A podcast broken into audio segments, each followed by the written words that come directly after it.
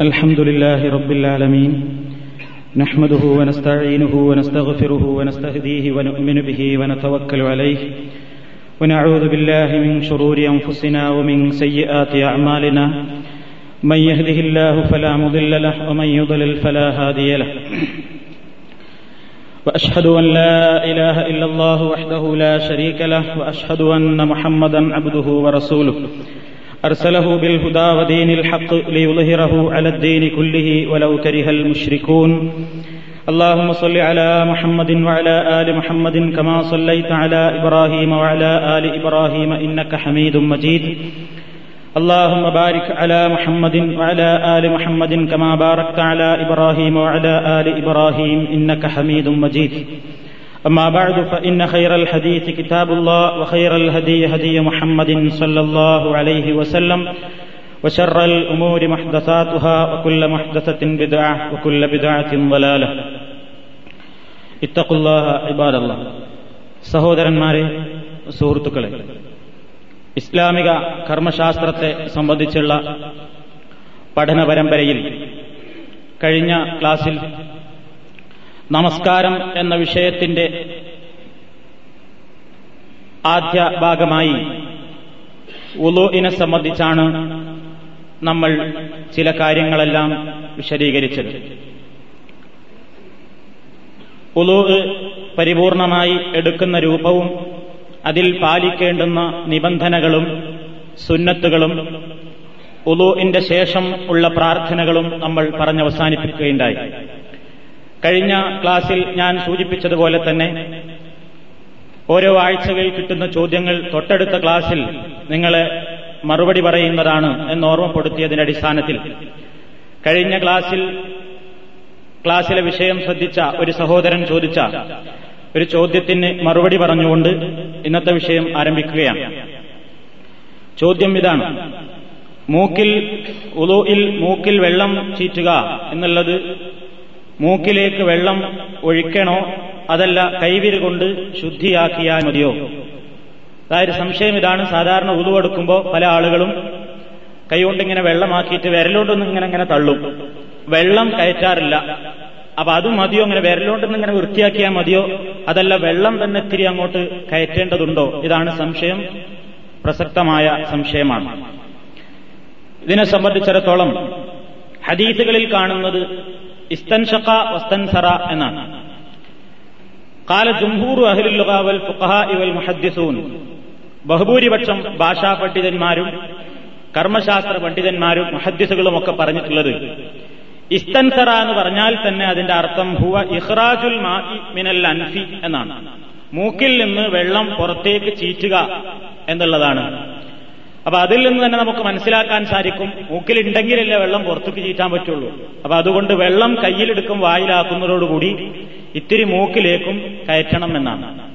തന്നെയുമല്ല നബിസല്ലാഹു അലൈഹി വസ്ല്ലം പറഞ്ഞതായി കാണാൻ സാധിക്കും. ബാലിഖുൽ ഇസ്തിൻഷാഖി ഇല്ലാൻ തക്കൂന സായിമൻ നീ നോമ്പുകാരനല്ലാത്ത അവസരത്തിൽ കുറച്ച് കൂടുതലായിട്ട് മൂക്കിൽ വെള്ളം കയറ്റേണ്ടതുണ്ട് എന്ന് ഹദീസിൽ കാണാൻ സാധിക്കും.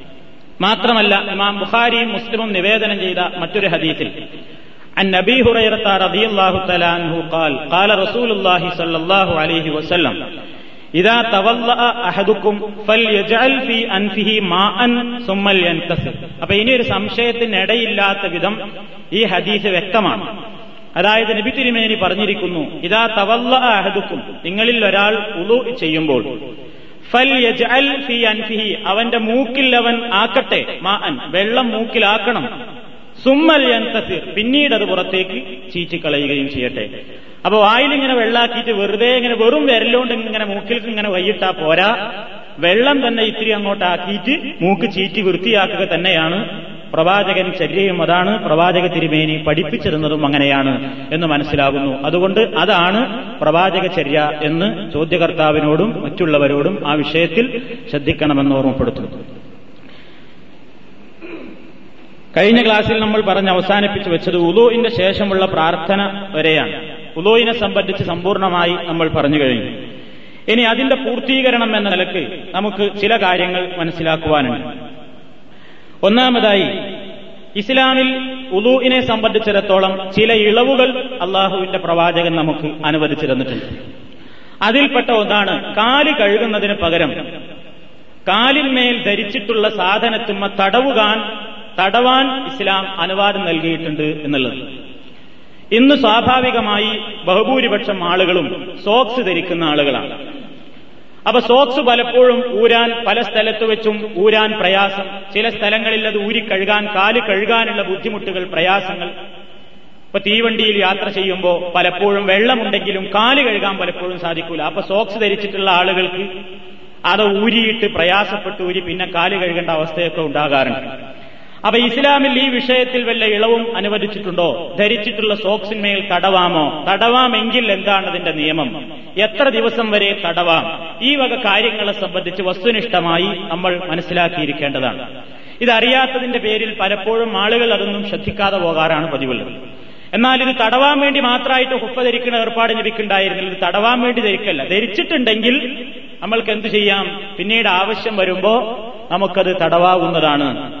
തടകാവുന്നതാണ് എന്ന് മനസ്സിലാക്കാൻ സാധിക്കും അനിൽ മുഗീറത്ത് ബിൻ ഷുഅബ റളിയല്ലാഹു തആല അൻഹു ഖാല كنت مع النبي صلى الله عليه وسلم فتوضأ فأهويت لأنزع خفيه فقال دعهما فإني أدخلتهما طاهرتين ഫമസഹ അലൈഹിമ. ഇത് ഇമാം ബുഖാരിയും മുസ്ലിമും നിവേദനം ചെയ്തിട്ടുള്ള സഹിഹായ പരമ്പരയോടുകൂടെ റിപ്പോർട്ട് ചെയ്യപ്പെട്ടിട്ടുള്ള ഒരു സംഭവമാണ്. മുഹീറത്ത് ബിൻ ഷൊയ്ബാർ റളിയല്ലാഹു തലാൻഹു ഒരു സഹാബിയുടെ പേരാണ് അദ്ദേഹം പറയുന്നു. കുൻതുമാൻ നബി സല്ലാഹു അലൈഹി വസ്ല്ലം. ഞാൻ ഒരിക്കൽ നബി തിരുമേനിയോടൊപ്പം ഒരു യാത്രയിലായി. നബി തിരുമേനി ഉദു ചെയ്യുകയാണ്. അങ്ങനെ നബി സാധാരണയായിട്ട് കയ്യും മുഖവും അതേപോലെ തന്നെ തല തടവലും ചെവി തടവലും ഒക്കെ കഴിഞ്ഞതിന് ശേഷം നബി കാൽ കഴുകാൻ ഒരുങ്ങുമ്പോ ഫഹുവൈത്തൂലി അൻസിയ ഹുഫൈഹി. നബിയുടെ കാലിൽ ധരിച്ചിട്ടുള്ള ആ പാദരക്ഷ മേൽജോടി ഹുഫ് അത് ഊരിയെടുക്കാൻ വേണ്ടി ഞാൻ കുനിഞ്ഞു. നബിക്കത് ഊരി കൊടുക്കാൻ വേണ്ടി എന്നിട്ട് കഴുകാൻ വേണ്ടി ഞാനത് ഊരിയെടുക്കാൻ വേണ്ടി കുനിഞ്ഞു. ഫക്കാല അപ്പൊ റസൂലുള്ള എന്നോട് പറഞ്ഞു ദാഹുമ അത് രണ്ടും വിട്ടേക്ക്. ഊരേണ്ടതില്ല. ഫൈനി അത് ഹൽക്കുഹുമാ താഹിറത്തൈനി. കാരണം ഞാനത് രണ്ടും ശുദ്ധിയോടുകൂടെയാണ് ധരിച്ചിട്ടുള്ളത്. എന്നിട്ട് ഫമസഹ അലൈഹമ അലൈഹിമ. അത് രണ്ടും കഴുകുന്നതിന് പകരം നബിസല്ലാഹു അലൈഹി വസ്ല്ലം അതിന്മേൽ രണ്ടിന്മേലും തടവി. അപ്പൊ കാലിന്മേൽ ധരിച്ചിട്ടുള്ള മേൽജോടിയിന്മേൽ തടവൽ ഇസ്ലാം കാൽ കഴുകുന്നതിന് പകരം ഒരു ഇളവായി അനുവദിച്ചു തന്നിട്ടുണ്ട് എന്ന് നിന്ന് നമുക്ക് മനസ്സിലാക്കുവാൻ സാധിക്കും. ഇനി ഇതിനെ സംബന്ധിച്ച് നമ്മൾ ഒരു കാര്യം ഈ ഹദീത്തിൽ നിന്ന് തന്നെ നമുക്ക് മനസ്സിലായി. ഇത് ധരിക്കണമെങ്കിൽ ഇതിന്മേൽ തടവൽ അനുവദനീയമാകണമെങ്കിൽ ആദ്യം സമ്പൂർണമായ ഒരു ഉളുവെടുത്തതിന്റെ ശേഷമായിരിക്കണം നമ്മൾ ധരിക്കുന്നത്. അതായത് നമ്മൾ സോക്സ് ധരിക്കുന്നതിന്റെ മുമ്പേ തന്നെ സമ്പൂർണമായ ഒരു ഉതു എന്ന് പറഞ്ഞാൽ കാലൊക്കെ കഴുകിയും കൊണ്ടുള്ള ഒരു ഉതു തന്നെ എടുത്തതിന്റെ ശേഷം നമ്മൾ സോക്സ് ധരിക്കണം. അതിനുശേഷം പിന്നെ നമ്മൾക്ക് ഉതു നഷ്ടപ്പെട്ടാൽ പിന്നീട് കാൽ കഴുകുന്നതിന് പകരം നമ്മൾ എന്ത് ചെയ്താൽ മതി? കാലിന്മേൽ ഈ സോക്സിന്മേൽ എന്ത് ചെയ്താൽ മതി? തടവിയാൽ മതി എന്നാണ് ഇതിന്റെ ഇസ്ലാമികമായ വശം. നബിയുടെ ഈ ഹദീസിൽ നിന്ന് തന്നെ മനസ്സിലായി. നബി പറഞ്ഞു അത് ഊരേണ്ടതില്ല. കാരണം ഞാനത് ശുദ്ധിയോടുകൂടെയാണ് ധരിച്ചത്. എന്ന് പറഞ്ഞാൽ ഉതു എടുത്തിട്ടാണ് ഞാനത് ധരിച്ചിട്ടുള്ളത്. അപ്പൊ അന്നലക്ക് നമുക്ക് അങ്ങനെ ചെയ്യാവുന്നതാണ്. ഇനി എത്ര കാലം തടവാം? ഇത് പ്രവാചകൻ രണ്ട് നിലക്കാണ് ഇതിന്റെ ഹുക്കും നമുക്ക് മനസ്സിലാക്കി തന്നിട്ടുള്ളത്. ഒന്ന് നാട്ടിൽ താമസിക്കുന്നവൻ. ഇപ്പൊ ഇവിടെ തന്നെ ഇങ്ങനെ താമസിച്ചുകൊണ്ടിരിക്കുന്ന ആൾ നമ്മൾ മുസാഫർ അല്ല വേറൊന്ന് മുസാഫിറിന് യാത്രക്കാരനുള്ള നിയമങ്ങളാണ്. അൻ സുഫ്വാനുബിന് കാല അമറന സല്ലല്ലാഹു അലൈഹി വസല്ലം അൻ ഇദാ നഹ്നു അദ്ഖൽനാഹുമാ അലാ തുഹ്രിൻ സലാസൻ ഇദാ സാഫർന യൗമൻ വലൈലത്തൻ ഇദാ അഖംന വലാ മിൻ വലാ ബൗലിൻ വലാ നൗമിൻ വലാ ഇല്ലാ മിൻ ജനാബത്തിൻ ഇബ്നു അസ്സാൽ റളിയല്ലാഹു സഹാബി പറയാം അമറന സല്ലല്ലാഹു അലൈഹി വസല്ലം. നബി തിരുമേനി ഞങ്ങളോട് കൽപ്പിക്കുകയുണ്ടായി. അൻ നംസഹ അലൽ പാദരക്ഷകളുടെ മേൽ അല്ലെങ്കിൽ മേൽജോടിയുടെ മേൽ തടവാൻ. ഇതാ തുഹിരിൻ. ശുദ്ധിയോടുകൂടെയാണ് ഞങ്ങൾ ധരിച്ചിട്ടുള്ളതെങ്കിൽ മാത്രം. അവ ആദ്യം സമ്പൂർണമായ ഉതുവെടുത്ത് ധരിച്ചിട്ടുള്ള ആളുകൾക്ക്. സലാസൻ ഇതാ സാഫർണ. യാത്രയിലായാൽ മൂന്ന് ദിവസം. അപ്പൊ മൂന്ന് ദിവസം ഇങ്ങനെ തടവൽ അനുവദനീയമാണ് ആർക്ക്? യാത്രക്കാരന്. യൗമൻ വലയിലത്തൻ ഇതാ അക്കംന നാട്ടിൽ താമസിക്കുന്ന വ്യക്തിയാണെങ്കിൽ ഒരു ദിവസം. അപ്പൊ നിങ്ങൾ രാവിലെ ജോലിക്ക് പുറപ്പെടുമ്പോൾ ധരിച്ചിട്ടുള്ള സോക്സ് ഉതുവോടുകൂടെയാണ് ധരിച്ചിട്ടുള്ളതെങ്കിൽ നിങ്ങൾക്ക് കാൽ കഴുകാൻ പ്രയാസം നേരിടുന്ന സാഹചര്യമാണെങ്കിൽ നിങ്ങൾക്ക് ദുഹറിന് ഉതുവെടുക്കുന്ന സമയത്ത് പ്രത്യേകിച്ച് നിങ്ങൾ അത് ഊരി പ്രയാസപ്പെടാതെ തന്നെ അതിന്മേൽ തടവാകുന്നതാണ്. ഇതാണ്. എന്നാൽ വനാ നഹ്ലഹുമ ഞങ്ങളത് ഊരേണ്ടതില്ല. എപ്പോഴാ പിന്നത് ഊരേണ്ടത്? മിൻ മലവിസർജനം നടത്തിയാലോ ഒലാ ബൗലിൻ അല്ലെങ്കിൽ മൂത്രിച്ചാലോ ഒലാ നോമിൻ ഉറങ്ങിയാലോ ഒന്നും ഊരേണ്ടതില്ല. ഒലാ നഹ്ലഹുമ ഇല്ലാമിൻ മിൻ ജനാപത്തിൻ വലിയ അശുദ്ധി ഉണ്ടായാലോ അപ്പൊ പിന്നെ അത് ഊരണ്ണമാണ് വലിയ ശുദ്ധി ഉണ്ടായി കഴിഞ്ഞാൽ അത് ഊരണം. തടവയാ തടവിയാ മതിയാകൂല. ഇതാണ് കാലിന്മേലത് തടവുന്നതിന്റെ തടവുന്നതിന്റെ ഇസ്ലാമികമായി നൽകിയിട്ടുള്ള ഇളവുകൾ ഓരോരുത്തർക്കും നൽകപ്പെട്ടിട്ടുള്ള നിയമം അങ്ങനെ. ഇനി എവിടെയാണ് തടവേണ്ടത്? സാധാരണയായിട്ട് നമ്മൾ കാൽ പിന്നെ ചളിയും അതേപോലെ തന്നെ പൊടിയൊക്കെ ഉണ്ടാവാൻ സാധ്യതയുള്ളത് കാലിന്റെ അടിഭാഗത്താണ് എന്നാൽ നേരെ മറിച്ചാണ് മേൽജോടിയിന്മേൽ തടവാനുള്ള ഇസ്ലാമിന്റെ നിയമം عن علي رضي الله تعالى عنه قال لو كان الدين بالرأي لكان أسفل الخف أولى بالمسح من أعلاه لقد رأيت رسول الله صلى الله عليه وسلم يمسح على ظاهر خفيه رواه أبو داود ودار قطني അലി അലി അള്ളാഹു പറയുന്നു മതം അഭിപ്രായത്തിനനുസരിച്ചായിരുന്നുവെങ്കിൽ യുക്തിഹിന്ദയും അഭിപ്രായത്തിനൊക്കെ അനുസരിച്ചായിരുന്നു മതത്തിലെ അനുഷ്ഠാനങ്ങളെങ്കിൽ ലക്കാന അസ്ഫലുൽ ഹുഫി കാൽഭാഗത്തിന്റെ ഹുഫയുടെ അടിഭാഗമായിരുന്നു ബിൽ മസ്ഹിമിൻ നായലാഹു മുകൾ ഭാഗത്തേക്കാൾ തടവൽ യുക്തി തോന്നുക എവിടെയാണ്? കാലിന്റെ അടിയിലാണ് അവിടെയാണല്ലോ നടക്കുമ്പോൾ പൊടിയൊക്കെ ഉണ്ടാവാൻ സാധ്യത. എന്നാൽ അലൈഹി അള്ളാഹുവിന്റെ പ്രവാചകൻ തന്റെ മേൽജോടിയുടെ പുറഭാഗത്താണ് പ്രവാചകൻ തടവുന്നതായിട്ട് ഞാൻ കണ്ടത്. അപ്പൊ തടവേണ്ടുന്ന ഭാഗം കാലിന്റെ മേൽഭാഗത്താണ്. ഇതിൽ സംശയം ഉണ്ടാവേണ്ടതില്ല. ഇതിന്റെ രൂപത്തെപ്പറ്റി നമ്മൾ കൂടുതൽ വസുവാസമൊന്നും ഉണ്ടാകേണ്ടതില്ല. എങ്ങനെ തടവണം എന്ന് പ്രത്യേകിച്ച് നിയമമൊന്നും വന്നിട്ടില്ല. തടവുക എന്ന് പറയാവുന്ന രൂപത്തിലുള്ള തടവൽ. തലയും ചെവിയൊക്കെ തടവി കഴിഞ്ഞതിന് ശേഷം കാലും വലുത് ദൂരാൻ ബുദ്ധിമുട്ടുള്ള പ്രയാസകരമായ രൂപത്തിൽ നല്ല കീറലൊന്നും ഇല്ലാത്ത സോക്സ് ആയിരിക്കണം. ആകെ പിന്നെ വൃത്തിയുള്ളതായിരിക്കണം. അതേപോലെ തന്നെ വലിയ ഓട്ടം ഉണ്ടാവരുത്. ആ രൂപത്തിലുള്ള നല്ലൊരു സോക്സ് ആണെങ്കിൽ എന്ത് ചെയ്യാം? അതിന്മേൽ അവന് തടവാം. തടവാൻ അവൻ ചെയ്യേണ്ടത് ശ്രദ്ധിക്കേണ്ടത് ഇത്ര മാത്രമേ ഉള്ളൂ. ഉതുവോടുകൂടെയായിരിക്കണം മുമ്പ് അവൻ ധരിച്ചിട്ടുള്ളത്. പിന്നെ തടവേണ്ടുന്ന രൂപം വെള്ളമെടുക്കുക കൈയൊന്ന് കൊടയ. ആദ്യം വലത്തെ കാലം വരും ഒന്നിങ്ങനെ മേലോട്ടൊന്നിങ്ങനെ ഇങ്ങനെ വിരലോണ്ടിന് വരച്ചാൽ മതി. ഇടത്തെ കാലം വരും ഇതേപോലെ തന്നെ വിരലോണ്ട് ഇങ്ങനെ മേലോട്ടിന് വരക്കുക അടിയിൽ നിന്ന് ഇങ്ങോട്ട് അടിഭാഗം എന്ന് പറഞ്ഞാൽ ഇവിടെയല്ല. ഈ ഭാഗം കൊണ്ട് രണ്ട് കൈ കൊണ്ടും കൂടി ഇവിടെ വരക്കുക ഇടത്തെ കാലും ഇതേപോലെ തന്നെ അങ്ങനെ ഒന്നും വരക്കുക മൂന്ന് പ്രാവശ്യം ഒന്നും ചെയ്യേണ്ടതില്ല. ഒരൊറ്റ പ്രാവശ്യം. തടവുക എന്ന് പറയാവുന്ന രൂപത്തിലുള്ള പ്രവർത്തനം എങ്ങനെയാണ് ചെയ്താൽ? അങ്ങനെ ചെയ്ത് ഇങ്ങനെ തടവിയാൽ അതോടുകൂടെ ഈ സോക്സ് അല്ലെങ്കിൽ മേൽജോടി തടവുക എന്നുള്ള ഇളവ് നമുക്ക് അനുവദിക്കപ്പെട്ടിരിക്കുന്നു. അതിൽ വേറെ ഇഷ്കാലുകളോ സംശയങ്ങളോ ഒന്നും ഉണ്ടാവേണ്ടതില്ല. നാട്ടിൽ നിൽക്കുന്നവൻ ഒരു ദിവസവും യാത്രക്കാരന് മൂന്ന് ദിവസം വരെ ഈ ഇളവ് അനുവദിക്കപ്പെട്ടിട്ടുണ്ട്. ഇനി ഇസ്ലാം ഇതിന് വല്ല സംശയങ്ങളുണ്ടെങ്കിൽ നിങ്ങൾക്ക് ചോദിക്കാവുന്നതാണ്. അടുത്ത ക്ലാസ്സിൽ വിശദീകരിക്കും. മറ്റൊന്ന് വേറൊരു ഇളവിനെ സംബന്ധിച്ച് നമുക്ക് ഇസ്ലാം പഠിപ്പിച്ചു തന്നിട്ടുള്ളതാണ് തയമ്മുമിന്റെ വിഷയം. അതായത് ഇസ്ലാമിൽ അള്ളാഹുവിന്റെ പ്രവാചകൻ നമുക്ക് പഠിപ്പിച്ചു തന്നിട്ടുള്ള ഒരു തത്വമാണ്. ഇസ്ലാം പരിശുദ്ധ ഖുർആാനിൽ തന്നെ പറയുന്നു മാ ജാല അലൈക്കും ഹറജി മതത്തിൽ അള്ളാഹു നിങ്ങൾക്കൊരു വിഷമങ്ങളും ഉണ്ടാക്കാൻ തീരുമാനിച്ചിട്ടില്ല. യുരീദുല്ലാഹു ബിക്കുമുൽ യുസ്ര വലാ യുരീദു ബിക്കുമുൽ ഉസ്ര അള്ളാഹു നിങ്ങൾക്ക് എളുപ്പത്തെയാണ് ഉദ്ദേശിക്കുന്നത് ഞെരുക്കപ്പെടുത്തി നിങ്ങളെ ബുദ്ധിമുട്ടിക്കണമെന്ന് പടച്ചോനൊരിക്കലും ഉദ്ദേശിക്കുന്നില്ല. അപ്പൊ ഇസ്ലാമിക ശരീരത്ത് മനുഷ്യന്റെ പ്രശ്നങ്ങളെ തികച്ചും മനസ്സിലാക്കിക്കൊണ്ട് വിഷമങ്ങളും ബുദ്ധിമുട്ടുകളും ഉണ്ടാകുമ്പോൾ അതിന് എളുപ്പമുള്ള പരിഹാരങ്ങൾ നിർദ്ദേശിച്ചു കൊടുത്തുകൊണ്ട് ലളിതവൽക്കരിക്കുകയാണ് ഇസ്ലാം നടത്തിയിട്ടുള്ളത് എന്ന് ആദ്യമേ നമ്മൾ മനസ്സിലാക്കിയിരിക്കേണ്ടതാണ്. തയമ്മം ചെയ്യുക എന്ന് പറയുമ്പോൾ എന്താണ് ഈ തയമ്മുമിന്റെ ആയത്ത് അവതരിക്കാനുള്ള ഒരു പ്രത്യേക പശ്ചാത്തലം ഉണ്ടായിട്ടുണ്ട് അതായത് ആയിഷ റളിയല്ലാഹു തലാൻഹ പറയുന്നു ഖറജ്ന മഅ റസൂലില്ലാഹി സ്വല്ലല്ലാഹു അലൈഹി വസല്ലം ഫീ ബഅളി അസ്ഫാരിഹി حتى إذا كنا بالبيداء أو بذات الجيش انقطع عقد لي فأقام رسول الله صلى الله عليه وسلم على التماسه ഹദീസ് നീണ്ട ഹദീസാണ് ഞാനത് മുഴുക്കെ ആദ്യം വായിക്കുന്നില്ല ഓരോന്നോരോന്ന് വായിച്ചു പറയുകയാണ് ആയിഷ ബീബി റളിയല്ലാഹു തലാന്ന് പറയുന്നു റസൂലില്ലാഹി സല്ലല്ലാഹു അലൈഹി വസല്ലം.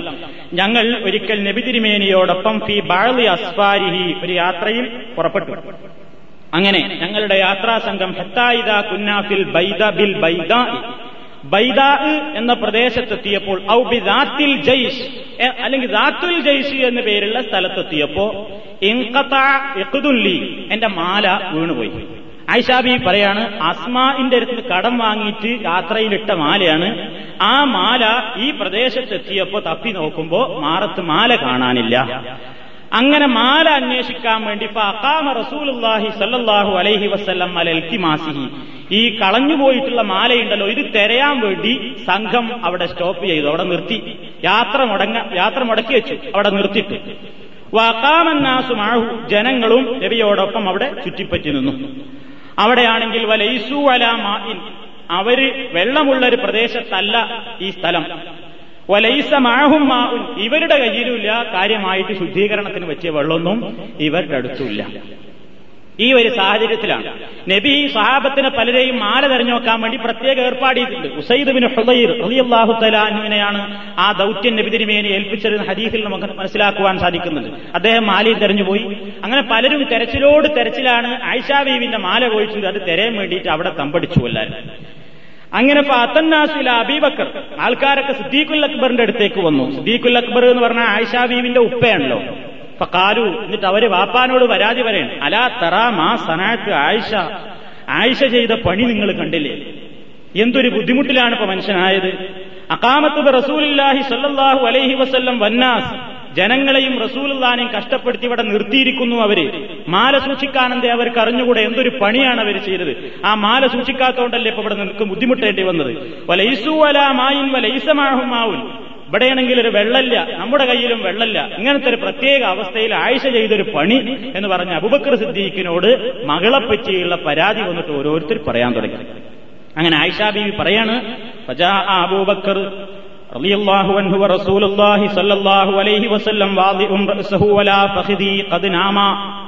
ഇത് കേട്ടപ്പോ സിദ്ദീഖുൽ അക്ബർ തആല എന്റെ അടുക്കൽ വന്നു. ആ സമയത്ത് അള്ളാഹുവിന്റെ റസൂൽ അദ്ദേഹത്തിന്റെ തല എന്റെ മടിയിൽ ചായച്ചു വെച്ച് ഉറങ്ങുകയാണ്. നബിതിരിമേനി എന്റെ മടിത്തട്ടിൽ തല ചായച്ച് കടന്നുറങ്ങുകയാണ്. സിദ്ദീഖുൽ അക്ബർ ജനങ്ങളുടെ ഈ വർത്താനം കേട്ടിട്ട് എന്റെ അടുക്കലേക്ക് വന്നു എന്റെ ഉപ്പ. എന്നിട്ട് കാല അവരെന്നോട് പറഞ്ഞു ഹബസ്തി റസൂലല്ലാഹി സല്ലാഹു അലൈഹി വസ്ല്ലം വന്നാസ്. നീ അള്ളാഹുവിന്റെ പ്രവാചകനെയും ജനങ്ങളെയും ഒക്കെ വെള്ളമില്ലാത്ത ഈ പ്രദേശത്ത് കെട്ടിക്കാത്ത് കിടക്കേണ്ട ഒരു അവസ്ഥ നീ ഉണ്ടാക്കിയില്ലേ? നിനക്കെന്താ മാല സൂക്ഷിക്കാമായിരുന്നില്ലേ? എന്ന് പറഞ്ഞ് ഫാത്തബനി അബൂബക്കർ. എന്റെ ഉപ്പ എന്നെ വല്ലാതെ ആക്ഷേപിച്ചു. വക്കാല മാഷാ അള്ളാഹു അഞ്ഞക്കൂൽ പറയേണ്ടതൊക്കെയാണ് പറഞ്ഞു. എന്തൊക്കെ പറയാൻ ആ പ്രദേശം വന്നെങ്കിലൊക്കെ എന്നെ പറഞ്ഞു. പോരാത്തതിന് ഫീ ഹാസറത്തി എന്റെ ഊരപ്പെട്ടിക്ക് ഒരു ഇടിയും വെച്ച് തന്നു കയ്യുണ്ട് നിനക്ക് അത്ര സൂക്ഷ്മതല്ലേ? എന്നൊക്കെ പറഞ്ഞിട്ട് കൈ മുഷ്ടിയിട്ട് ഒരു ഇടിയും വെച്ചു തന്നു എന്റെ ഊരക്ക്.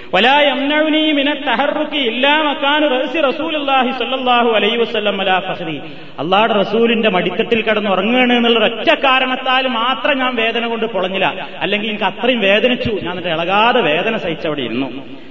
ഫഖാമ റസൂലുള്ളാഹി സ്വല്ലല്ലാഹു അലൈഹി വസല്ലം അലാ ഗൈരി മാഇൻ. പിന്നീട് നബി ഉണരുന്നത് ഹീന അസ്ബഹ സുബഹയാകുന്ന സമയത്ത് വെള്ളമില്ലാത്തൊരവസ്ഥയിലാണ്. ഈ അവസരത്തിൽ കുളിക്കണം പലർക്കും ഉതു എടുക്കണം ശുദ്ധിയാക്കണം ആരുടെ കയ്യിലും വെള്ളല്ല അവിടെയും വെള്ളല്ല കയ്യിലുള്ള വെള്ളമാണെങ്കിൽ കുടിക്കാൻ തന്നെ തികയില്ല. ഇത്തരം ഒരു സാഹചര്യത്തിൽ ഫാൻസലല്ലാഹു ആയത്തെ തയമ്മും. അപ്പോഴാണ് തയമ്മുമിന്റെ ആയത്ത് ഇങ്ങനെ ജിബിരിയിൽ കൊണ്ടുവരുന്നത്. ഇപ്പൊ തയമ്മമു അപ്പൊ അവരൊക്കെ എന്ത് ചെയ്തു? തയമ്മം ചെയ്തു. ഈ സംഭവത്തെപ്പറ്റി ഉസൈദ് ബിൻ ഹുദൈർ റളിയല്ലാഹു തആല പറയാണ്. അബൂബക്കറിന്റെ കുടുംബമേ താങ്കളുടെ കുടുംബത്തെ കൊണ്ട് ഈ സമൂഹത്തിനുണ്ടായ ഒരു പ്രത്യേക ബർക്കത്ത് തന്നെയാണ് പ്രത്യേകം കഷ്ടപ്പെട്ടെങ്കിലും ഇതുകൊണ്ട് ഒരു നിയമനം കിട്ടിയല്ലോ നമ്മൾക്ക് എന്നാണ് അദ്ദേഹം ഉദ്ദേശിച്ചത്. ഏതാവട്ടെ പിന്നീട് ഈ സഹാബി തന്നെ പറയും ആയിഷാബി റളിയല്ലാഹു തലാൻ തന്നെ പറയുന്നു തയമ്മുമൊക്കെ ചെയ്ത് എല്ലാരും പിന്നെ യാത്ര പുറപ്പെടാൻ പോവുകയാണ്. فبعثنا البعير الذي كنت عليه فوجدنا الإقد تحته പിന്നെ ഞങ്ങൾ യാത്ര പുറപ്പെടാൻ നോക്കിയപ്പോ ഞാൻ ഇരുന്നിരുന്ന ഒട്ടകണ്ടല്ലോ ആ ഒട്ടകത്തെ അവിടുന്ന് എഴുന്നേൽപ്പിച്ചു തഹ്തഹു അപ്പതാ മാല ഒട്ടകത്തിന് ആ ഒട്ടകം കിടന്നിനോടത്ത് രണ്ട് മാല ഇതും തെരഞ്ഞിട്ടാണ് ഇപ്പൊ ആൾക്കാർ ദിവസങ്ങളോളം തങ്ങിയത് ഇത് ഇമാം ബുഖാരി നിവേദനം ചെയ്ത സഹിഹായ ചരിത്രം ഇതിപ്പോ തയമുവിനെ സംബന്ധിച്ചിടത്തോളം ഇതാണ് അവതരിക്കാനുണ്ടായ കാരണം. ഇതിന്നൊരു വെടിക്ക് രണ്ട് പക്ഷി എന്ന് പറയുന്ന കൂട്ടത്തിൽ വേറൊരു നിയമവും കൂടി കിട്ടാണ്ട്. അതെന്താ? നമ്മുടെ നാട്ടിലൊക്കെ ഇപ്പൊ കാര്യമായിട്ട് ഔലിയാക്കന്മാരും ബീവിമാരും വരസുന്ന കാലാണ്. മാല പോയാൽ അതങ്ങോട്ട് പറയാ നിങ്ങൾ ഇന്നോടത്തുനിന്നല്ല വരുന്നത്? നിങ്ങളെ മാല പോയില്ലേ? അത് ഇന്ന അയലോക്കത്തുള്ള കുഞ്ഞമ്മത് എടുത്തിട്ടുണ്ട്. അത് അങ്ങേ പിന്നെ അടുപ്പിലൊരു കോഴിമുട്ട വെക്കണം അല്ലെങ്കിൽ ഒരു കരിക്കുമ്മൽ ഒരു നാല് പണിയെടുക്കണം. എന്നാ പിന്നെ ഇന്ന ആൾ എടുത്തിട്ടുണ്ട് ഇന്നോടത്തല്ലേ? അത് പ്രശ്നമല്ല പൊയ്ക്കോ. അല്ലെങ്കിൽ മഷി നോക്കിയിട്ട് ഇന്ന ആളുണ്ട് എന്നൊക്കെ പറഞ്ഞിട്ട് സാധനം കളഞ്ഞു പോയാൽ വാച്ച് കളവ് പോയാൽ ടേപ്പ് റിക്കാർഡർ പോയാൽ പശു പോയാൽ കാള പോയാലും ഊരി പോയാൽ പോത്തു പോയാലൊക്കെ തിരയാനും കിട്ടാനും വേണ്ടിയിട്ട് ആശാരിക്കാവുകളിലേക്കും അതേപോലെ തന്നെ ജ്യോത്സ്യന്മാരുടെയും കണക്കന്മാരുടെയും വേറെ ചില ഇത് ഞങ്ങൾക്ക് മറഞ്ഞ കാര്യമൊക്കെ കംപ്ലീറ്റ് വിധി എഴുതി തന്നിട്ടുണ്ട് എന്ന് എഴുതി പറഞ്ഞുകൊണ്ടിരിക്കുന്ന ചില തങ്ങന്മാരുടെയും ബീവിമാരുടെയും ഔലിയാ ചമഞ്ഞുകൊണ്ട് നടക്കുന്ന ആൾക്കാരുടെയൊക്കെ സമീപത്തേക്ക് ചെല്ലാറുണ്ടല്ലോ.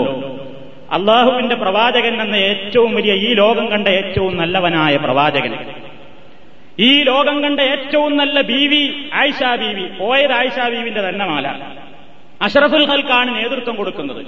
ലോകം കണ്ട ഔലിയാക്കളിൽ പ്രമുഖരായ സിദ്ദീഖുൽ അക്ബറും സ്ഥലത്തുണ്ട്. അന്നത്തെ ഏറ്റവും വലിയ ഔലിയാക്കന്മാരൊക്കെ സ്ഥലത്തുണ്ട്. ആയിഷാ ബീവിന്റെ മാല പോയിട്ട് ഇത് ബീവി ഇരിക്കുന്ന ഒട്ടകത്തിന്റെ ചോട്ടിൽ തന്നെ ഉണ്ട് എന്ന് ആർക്കും കാണാൻ സാധിച്ചില്ല. അവിടെയുള്ള ആർക്കും കഴിഞ്ഞില്ല. നബിക്കും സാധിച്ചില്ല സിദ്ദീഖുൽ അക്ബറിനും സാധിച്ചില്ല ആയിഷാ ബീവിക്കും സാധിച്ചില്ല. ഒരൊറ്റ സ്വഭാവത്തിനും മനസ്സിലായില്ല. എന്തേ? ഒരൊട്ടകത്തിന്റെ മറവേണ്ടത് അതിന്റെ അടിയിലുണ്ട്. എന്നിട്ടാണ് ആ നിങ്ങളുടെ പശു പിന്ന ഭാഗത്ത് മേഞ്ഞുകൊണ്ടിരിക്കുന്നുണ്ട്. നിങ്ങളുടെ വാച്ച് ഇന്നാൾ ടേപ്പ് റിക്കാർഡർ ഇന്നാൾ മോഷ്ടിച്ചിട്ടുണ്ട് ഉടനെ വരും സ്ഥലത്ത് വരും എന്നും പറഞ്ഞിട്ട് ആളുകളെ പറ്റിക്കാൻ നടക്കണ കുറെ മനുഷ്യന്മാരില്ലേ? അന്നത്തെ പ്രവാചകന്റെയും സഹാബത്തിന്റെയും ചരിത്രവും ഇന്നത്തെ ചില സ്ഥാപിത താൽപര്യക്കാരുടെ ചരിത്രവും തമ്മിൽ നിങ്ങൾ താരതമ്യ പഠനം നടത്തി എന്താണ് സത്യമെന്ന് തീരുമാനിക്കണം എന്ന് മാത്രമേ ഈ സന്ദർഭത്തിൽ ഞാൻ ഇത് വിഷയമായിട്ട് ഓർമ്മപ്പെടുത്തുന്നുള്ളൂ. അപ്പൊ അത് വേറൊരു വിഷയമാണ്. അപ്പൊ നമ്മുടെ വിഷയവുമായിട്ടുള്ള ബന്ധം ഇത്തരം ഒരു സാഹചര്യത്തിലാണ് തയമ്മും ചെയ്യാനുള്ള. തയ്യിബ. നിങ്ങൾക്ക് നിങ്ങൾ രോഗികളോ അതല്ലെങ്കിൽ യാത്രയിലോ ആയി ഫലം തജിതു മാ നിങ്ങൾക്ക് വെള്ളം കിട്ടിയില്ലെങ്കിൽ നിങ്ങൾ ഭൂമിയുടെ ശുദ്ധമായ ഉപരിതലത്തെ കരുതിപ്പോവുക. നിങ്ങളുടെ മുഖങ്ങളെയും മുഖങ്ങളെയും നിങ്ങളുടെ കൈകളെയും നിങ്ങൾ തടവുകയും ചെയ്യുക എന്നുള്ള ആയത്ത് പടച്ചതമ്പുരാൻ അവതരിപ്പിച്ചു തരുന്നത്. അത് അതിന് ശേഷമാണ് ഇസ്ലാമിലായ ഇളവ്. ഇപ്പൊ തയമ്മും ചെയ്യാന്ന് പറഞ്ഞാൽ ആൾക്കാരൊന്നും അത് ചെയ്യാറില്ല.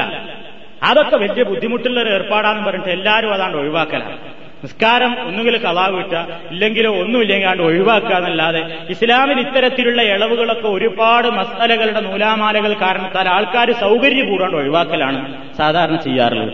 അത് ഈ വിഷയങ്ങളെ സംബന്ധിച്ചുള്ള ശരിയായ ഒരു ബോധം നമ്മൾ നേടിയെടുക്കാത്തത് കൊണ്ടാണ്. അതുകൊണ്ട് ഇതിനെപ്പറ്റി നമ്മൾ ശരിക്കും പഠിക്കണം എന്ന് ഓർമ്മപ്പെടുത്തും നബിസല്ലാഹു അലൈഹി വസ്ല്ലം തന്നെ പറഞ്ഞു മുൻ സമുദായങ്ങൾക്കൊന്നും നൽകിയിട്ടില്ലാത്തൊരു ആനുകൂല്യമാണ് ഇങ്ങനെ ഈ ശുദ്ധീകരണം. ഈ നിലക്കുള്ള ശുദ്ധീകരണം. ഉളുവിന് പകരമായിട്ട് ഇങ്ങനെ ഒരു ശുദ്ധീകരണത്തിനൊരു ഏർപ്പാട് മുൻ സമുദായങ്ങൾക്കൊന്നും പടച്ചു തമ്പുരാൻ കൊടുത്തിട്ടില്ല എന്നാണ്. അത് പ്രവാചകൻ സല്ലാഹു അലൈഹി വസ്ലം ഇങ്ങനെ പറയുന്നു ഹംസൻ ലം ഖബിലി. മുൻഗാമികൾക്കാർക്കും നൽകപ്പെടാത്ത അഞ്ച് പ്രത്യേകതകൾ എനിക്ക് പടച്ചു തമ്പുരാൻ നൽകിയിട്ടുണ്ട്. അതിൽ പല കാര്യങ്ങളും പ്രവാചകൻ പറയുന്നു. നമ്മുടെ വിഷയവുമായി ബന്ധപ്പെട്ടത് മാത്രം എടുത്തു പറയുന്നു. മസ്ജിദൻ ഭൂമി മുഴുക്കെ എനിക്ക് പള്ളിയും ശുദ്ധീകരണ വസ്തുവുമാക്കി പടച്ചിടമ്പുരാൻ നിശ്ചയിച്ചു തന്നിരിക്കുന്നു. അതുകൊണ്ട് അതിറക്കത്തുഹുസലാഫല്ലുസല്ലി ഒരു മനുഷ്യൻ എവിടെ വെച്ച് നിസ്കാരം ഹാജരായോ അവിടെ വെച്ച് അവനത് ചെയ്യണം. അതായത് മുൻ സമുദായങ്ങളിൽ പ്രാർത്ഥിക്കണമെങ്കിൽ മഠങ്ങളിലും ചർച്ചുകളിലും അതേപോലെ തന്നെ പ്രത്യേകം തയ്യാറാക്കിയ സ്ഥലങ്ങളിലും പോകേണ്ടിയിരുന്നു. എന്നാൽ മുഹമ്മദ് നബിയുടെ ഉമ്മത്തിനെ സംബന്ധിച്ചിടത്തോളം ഭൂമിയുടെ ശുദ്ധമായ ഏത് പ്രദേശത്തെത്തിയാലും നിസ്കാരത്തിന്റെ സമയമായാൽ അവന് പള്ളിയിൽ പോയിക്കോളണം മാത്രം തന്നെ പോയിക്കൊള്ളണമെന്നില്ല അവിടെ വെച്ച് തന്നെ എവിടെ വെച്ചാണ് നിസ്കാര ഹാജരായതെങ്കിൽ അവിടെ വെച്ച് നിസ്കരിക്കാൻ അവൻ അനുവാദമുണ്ട്. അതേപോലെ തന്നെ ഭൂമിയുടെ ശുദ്ധമായ ഉപരിതലത്തിൽ അടിച്ചുകൊണ്ട് അവന് ശുദ്ധീകരണം വരുത്തുവാനും ഇസ്ലാമിൽ അനുവാദം കൊടുത്തിട്ടുണ്ട്. ഇനി നമ്മൾ മനസ്സിലാക്കിയിരിക്കേണ്ടത് എന്തുകൊണ്ടാണ് തയമം ചെയ്യേണ്ടത് എന്നാണ്. തയമം ചെയ്യാൻ ഉപയോഗിക്കേണ്ട വസ്തു എന്താണ്? പരിശുദ്ധ ഖുർആൻ പറഞ്ഞത് ഇഫ തയമ്മു സഈദൻ തൊയ്യബൻ എന്നാണ്. ഖുർആൻ അതിനെപ്പറ്റി അത്രേ പറഞ്ഞിട്ടുള്ളൂ. സ്വഴീതൻ തൊയ്യബൻ എന്ന് പറഞ്ഞാൽ ശുദ്ധമായ ഉപരിതലം എന്നാണ് ഭാഷാ പണ്ഡിതന്മാർ നൽകിയിട്ടുള്ള അർത്ഥം. അപ്പൊ ഭൂമിയുടെ ശുദ്ധമായ ഏത് ഉപരിതലത്തിലും നമുക്ക് അടിച്ചുകൊണ്ട് തയമം ചെയ്യാവുന്നതാണ് എന്നാണ് നല്ലൊരു വിഭാഗം പണ്ഡിതന്മാർ പറഞ്ഞിട്ടുള്ളത്. ഈ ആയത്തിന്റെ സഴീദ് എന്ന് പറയുന്ന ഈ വാക്കിനെ മനസ്സിലാക്കിയടത്ത് മഹാന്മാരായ പണ്ഡിതന്മാർക്കിടയിൽ അഭിപ്രായ വ്യത്യാസമുണ്ടായതുകൊണ്ടാണ് മഹാന്മാരായ പണ്ഡിതന്മാർക്കിടയിൽ ഈ വിഷയത്തിൽ ഏതുകൊണ്ട് തയമ്മം ചെയ്യണം എന്നതിലും അഭിപ്രായ വ്യത്യാസം ഉണ്ടായത് ബഹുമാനപ്പെട്ട ഇമാം ഷാഫി റഹ്മത്തുല്ലാഹി അലൈഹി പറയുന്നത് മണ്ണ് കൊണ്ട് തന്നെ മാത്രമേ തയമം ചെയ്താൽ ശരിയാവുകയുള്ളൂ എന്നാണ്. അത് തന്നെ കയ്യിൽ ഇങ്ങനെ പറ്റിപ്പിടിക്കുന്ന രൂപത്തിലുള്ള പൊടിമണ്ണായിരിക്കണം എന്നാണ് ഇമാം ഷാഫി റഹ്മത്തുല്ലാഹി അലഹിയുടെ അഭിപ്രായം. എന്നാൽ ഇമാം അബൂ ഹനീഫത്തുൽ കൂഫി റഹ്മത്തുല്ലാഹി അലൈഹി അതേപോലെയുള്ള പല ആലിമീങ്ങളും പണ്ഡിതന്മാരും പറയുന്നത് ഖുർആൻ ശുദ്ധമായ ഭൂമിയുടെ ഉപരിതലം എന്ന് പറഞ്ഞതുകൊണ്ട് ഭൂമി എന്ന് പറയാവുന്ന ഏത് പ്രദേശത്തും നമുക്ക് അടിച്ചുകൊണ്ട് തയമം ചെയ്യാവുന്നതാണ്. അപ്പൊ പാറപ്പുറത്തും അടിക്കാം അതേപോലെ തന്നെ കല്ലിന്മേലടിക്കാം ചുമരിന്മേലടിക്കാം അതേപോലെ തന്നെ മണലിന്മേലടിക്കാം. വെറും ഒടി മണ്ണായിക്കൊള്ളണം എന്ന് തന്നെയില്ല എന്നും അഭിപ്രായപ്പെടുന്നു.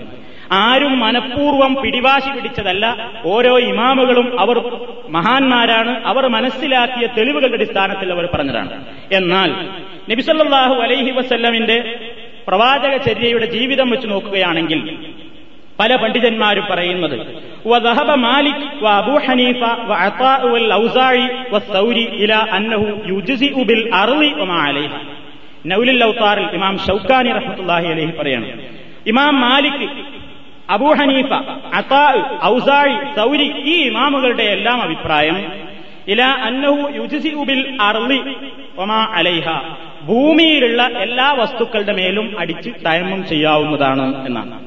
അതിനവരൊരു തെളിവും പറയുന്നു. അക്ബൽ നബിയു സല്ലല്ലാഹു അലൈഹി വസല്ലം മിൻ നഹ്വി ബിഇർ ജമൽ.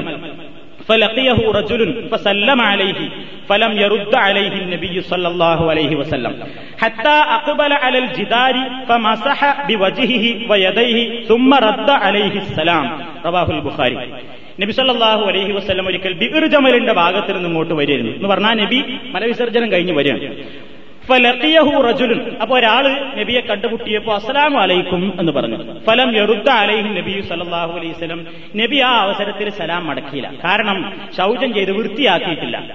അപ്പൊ അത്തരം ഒരു സാഹചര്യത്തിൽ സലാം മടക്കൽ ഹറാമൊന്നും അല്ലെങ്കിലും ഒരനുചിതമാണ് ഒരഭിലഷണീയമല്ലാത്തൊരു കാര്യമാണ് എന്ന നിലയ്ക്ക് നബി അപ്പൊ സലാം മടക്കില്ല പെട്ടെന്ന് നബി ഒരു ചുമരിന്റെ ഭാഗത്തേക്ക് പോയി ഹത്ത അക്ബലാലൽ ജിദാർ. ഒരു ചുമരിൻ മതിലിന്മേൽ പോയിട്ട് അയിമ ഇപ്പം അസഹബി വജീഹി അതിൽ അടിച്ചിട്ട് തന്റെ മുഖം തടവി വയദൈഹി തന്റെ രണ്ട് കൈയും തടവി സുമ്മറത്ത അലഹിസ്സലാം പിന്നീട് നബി തിരുമേനി സലാം മടക്കുകയും ചെയ്തു. ഇത് ഇമാം ബുഖാരി നിവേദനം ചെയ്ത ഹദീസാണ്. അപ്പൊ ഇവിടെ നബി ജിതാർമലാണ് അടിച്ചത് മതിലും മേലാണ് അടിച്ചത്. അപ്പൊ അവിടെ പൊടിമണ്ണല്ല. അതുകൊണ്ട് പൊടിമണ്ണല്ലാത്ത മണ്ണ് എന്ന് പറയാവുന്ന അല്ലെങ്കിൽ ശുദ്ധമായ ഭൂമിയുടെ ഉപരിതലം എന്ന് പറയാവുന്ന വസ്തുക്കളുടെ മേൽ മണലിന്മേലോ ഒക്കെ നമുക്ക് അടിച്ചുകൊണ്ട് തയമം ചെയ്യാവുന്നതാണ് എന്നാണ് നല്ലൊരു വിഭാഗം പണ്ഡിതന്മാരുടെ അഭിപ്രായം. അത് പ്രവാചക ചര്യക്ക് വിരുദ്ധവുമല്ല എന്നാണ് നമുക്ക് മനസ്സിലാകുന്നത്. എന്നാൽ മാത്രമല്ല ഹദീസിൽ വേറെയും വന്നിട്ടുണ്ട്. ഭൂമി മുഴുക്കെ എന്ന ഹദീസിൽ കാണാൻ സാധിക്കുന്നു. അപ്പൊ മണ്ണ് മാത്രമല്ല ഭൂമി മുഴുക്കെ എന്ന് പറയുമ്പോൾ അതിലെല്ലാം ഉൾപ്പെടുന്നു. ഭൂമി എന്ന് പറയാവുന്ന എല്ലാം അതിൽ ഉൾപ്പെടുന്നു എന്നാണ് നല്ലൊരു വിഭാഗം പണ്ഡിതന്മാരുടെ അഭിപ്രായം. ഇമാം ഷാഫി റഹ്മത്തുല്ലാഹി അലൈഹി മണ്ണ് മാത്രമേ പറ്റുകയുള്ളൂ എന്ന് പറഞ്ഞതിന് അദ്ദേഹം കൊണ്ടുവരുന്ന തെളിവ് ഭൂമിയിലെ മണ്ണ് നമുക്ക് ശുദ്ധീകരണ വസ്തുവായിട്ട് അനുവദിക്കപ്പെട്ടിരിക്കുന്നു വെള്ളം കിട്ടിയില്ലെങ്കിൽ എന്ന ഹദീസാണ്. അപ്പൊ ഹദീസിൽ തുറാബ് എന്ന് പ്രത്യേകം വന്നിട്ടുമുണ്ട്. അപ്പൊ അതുകൊണ്ട് നമ്മൾക്ക് മനസ്സിലാക്കുവാൻ സാധിക്കുന്നത് ഏറ്റവും ഉത്തമം മണ്ണ് കിട്ടുകയാണെങ്കിൽ മണ്ണുകൊണ്ട് തന്നെയാണ് തൈമം ചെയ്യേണ്ടത്. മണ്ണുകൊണ്ട് തന്നെയാണ് മണ്ണ് കിട്ടുമെന്നുണ്ടെങ്കിൽ മണ്ണെന്നെയാണ് സൗകര്യം. അതല്ലെങ്കിൽ നമുക്ക് സൗകര്യമുള്ള മണലിലോ അല്ലെങ്കിൽ മറ്റ് സ്ഥലത്തോ ശുദ്ധമായ ശുദ്ധിയായിരിക്കണം എന്ന് ഖുർആൻ പറഞ്ഞിട്ടുണ്ട്. സഹീദൻ തയ്യബൻ. നജസ് ഉണ്ട് എന്ന് ഉറപ്പില്ല. നജസ് ഉണ്ട് എന്ന് നമുക്ക് തോന്നുന്ന സ്ഥലങ്ങളിലല്ലാതെ ശുദ്ധമായ സ്ഥലങ്ങളിൽ ഭൂമി എന്ന് പറയാവുന്ന സ്ഥലങ്ങളിൽ മണലിലോ പൊടിയിലോ ഒക്കെ അടിച്ചിട്ട് നമുക്ക് തയമം ചെയ്യാവുന്നതാണ്. മണ്ണാണ് ഏറ്റവും ഉത്തമം എന്ന കാര്യത്തിൽ നമുക്ക് സംശയം വേണ്ടതില്ല. കാരണം ഹദീസുകളിൽ മണ്ണിന്റെ കാര്യം പ്രത്യേകം എടുത്ത് പറയുന്നുമുണ്ട് ഏത് അവസരത്തിലാണ് നമുക്ക് ഈ ഇളവ് ഇസ്ലാം അനുവദിച്ചു തന്നിട്ടുള്ളത്?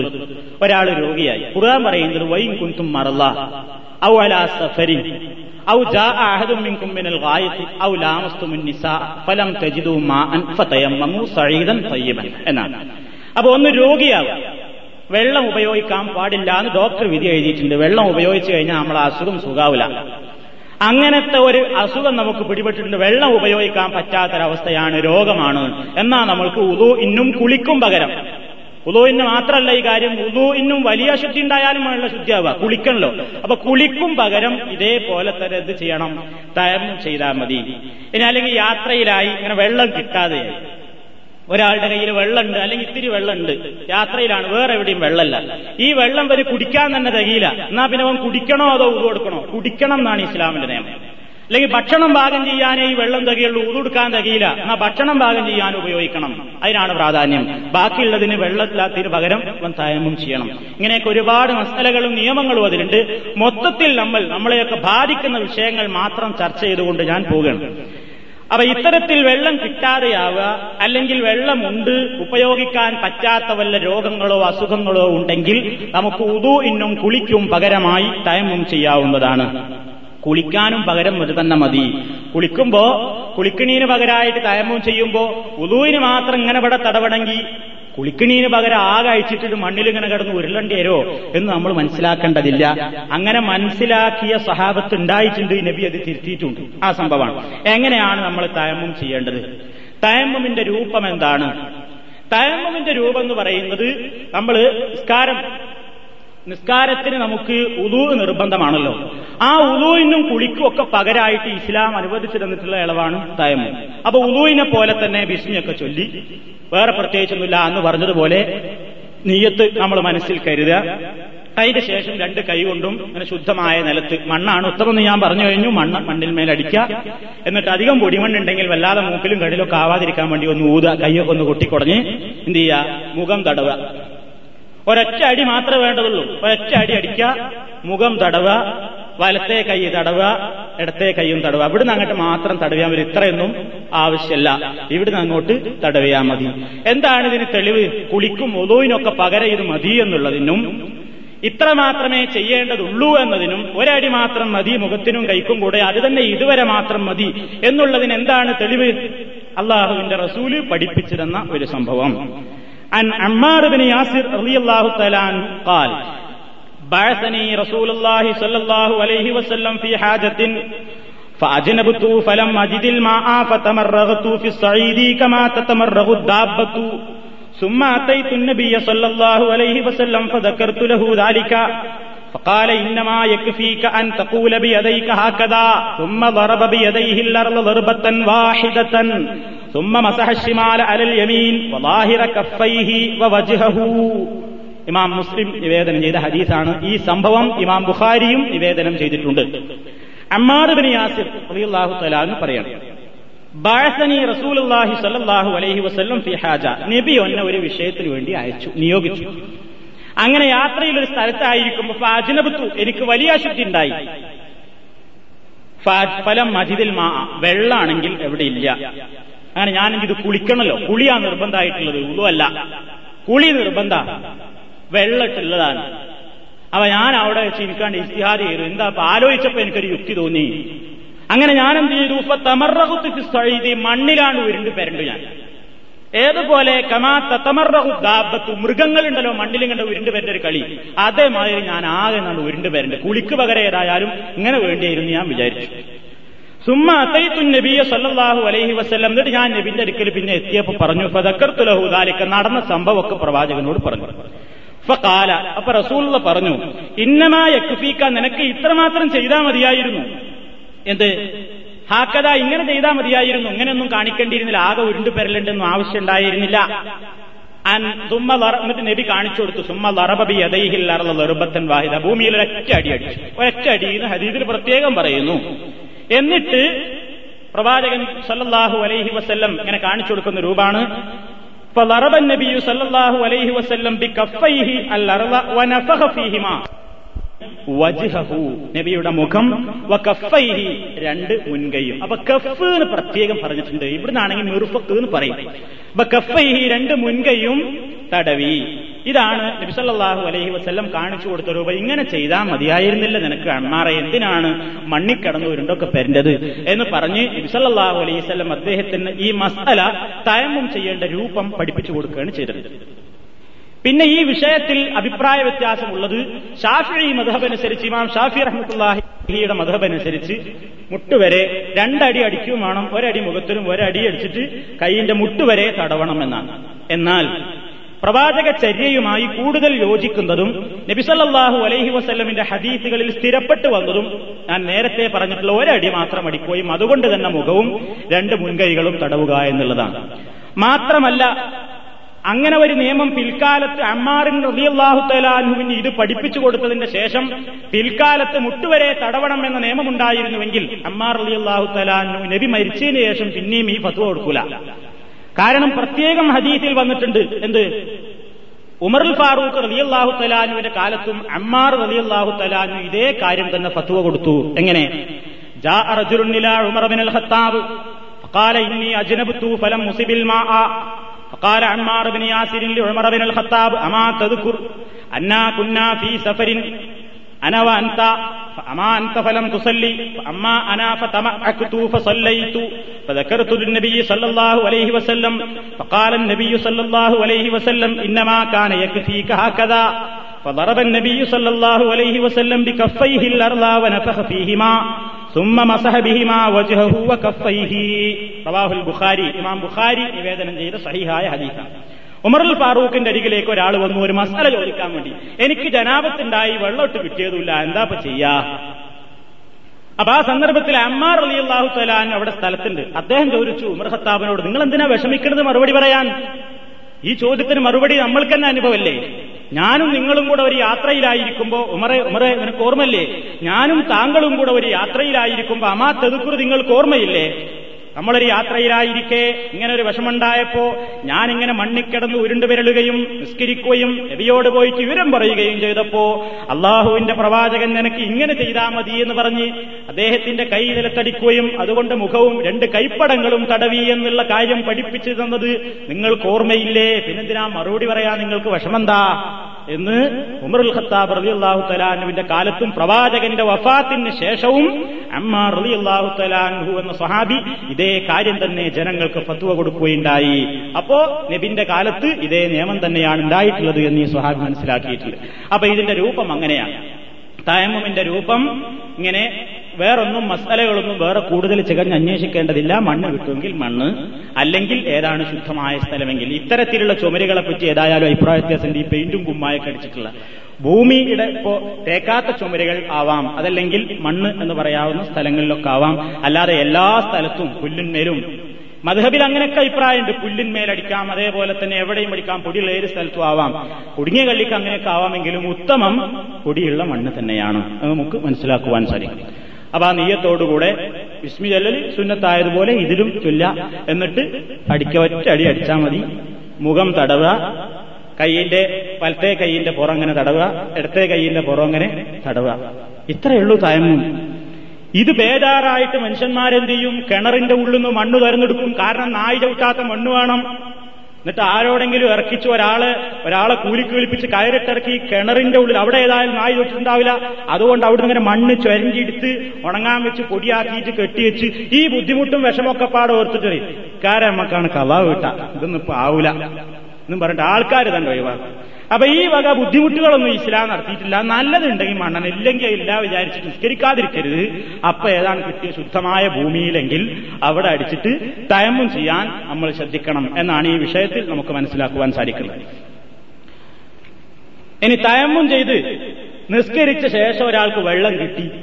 എന്നാ അയാൾ എന്ത് ചെയ്യണം? അപ്പൊ വെള്ളമില്ലാത്തത് കാരണത്താലാണ് ഒരാൾ തയമ്മും ചെയ്തത്. വെള്ളമില്ലായിരുന്നില്ല പിന്നീട് ഇങ്ങനെ മരുഭൂമിയിൽ നിസ്കാരമൊക്കെ കഴിഞ്ഞിട്ട് നോക്കുമ്പോൾ വെള്ളഷ്ടമായിട്ടുള്ള ഒരു സ്ഥലം കണ്ടു. എന്നാ അവിടെ ഇറങ്ങിയിട്ട് വീണ്ടും ഉതുകൊടുത്തിട്ട് ഈ നിസ്കാരം മടക്കണോ മടക്കണ്ടേ? ഇതൊരു സംശയമാണ് മുൻകാലത്ത് തന്നെ ഉണ്ടായിട്ട് ഇതിന് നിബിസല്ലാഹു അലൈഹി വസ്ല്ലമിന്റെ കാലത്ത് ഒരു സംഭവം. അബൂ സഹീദുൽ ഖുദിരി റബിയല്ലാഹു തലാൻ പറയാണ് ഖറജ റജുലാനി ഫീ സഫരിൻ ഫഹദറത്തി സ്വലാ വലൈസ മാഹുമാ മാഉൻ فتيمما صعيدا طيبا فصليا ثم وجدا ثم وجد الماء في الوقت فأعاد أحدهما الصلاة والوضوء ولم يعد الآخر ثم أتيا رسول الله صلى الله عليه وسلم فذكر ذلك له فقال للذي لم يعد أصبت السنة وأجزأتك صلاتك فقال للآخر لك الأجر مرتين أبو داود النسائي نبيدنا حديثا അബൂ സയ്യിദുൽ ഖുദരി അള്ളാഹു സലാന്ന് പറയാം രണ്ടാളുകൾ ഒരു യാത്രയിൽ പുറപ്പെട്ടു. അങ്ങനെ നിസ്കാരത്തിന്റെ സമയമായി രണ്ടാളുടെ കൂടെയും വെള്ളമല്ല രണ്ടാളും കായമും ചെയ്ത് നിസ്കരിച്ചു. പിന്നെ നിസ്കാരം കഴിഞ്ഞതിന് ശേഷം വെള്ളം കിട്ടി. വെള്ളം കിട്ടിയപ്പോ ഒരാൾ എന്ത് ചെയ്തു? ഇപ്പൊ വെള്ളം കിട്ടിയാലോ എന്ന് വിചാരിച്ചിട്ട് ഒരാൾ നിസ്കാർ ഉളും മടക്കി അതിന്റെ ശേഷം വേറെ നിസ്കരിച്ചു.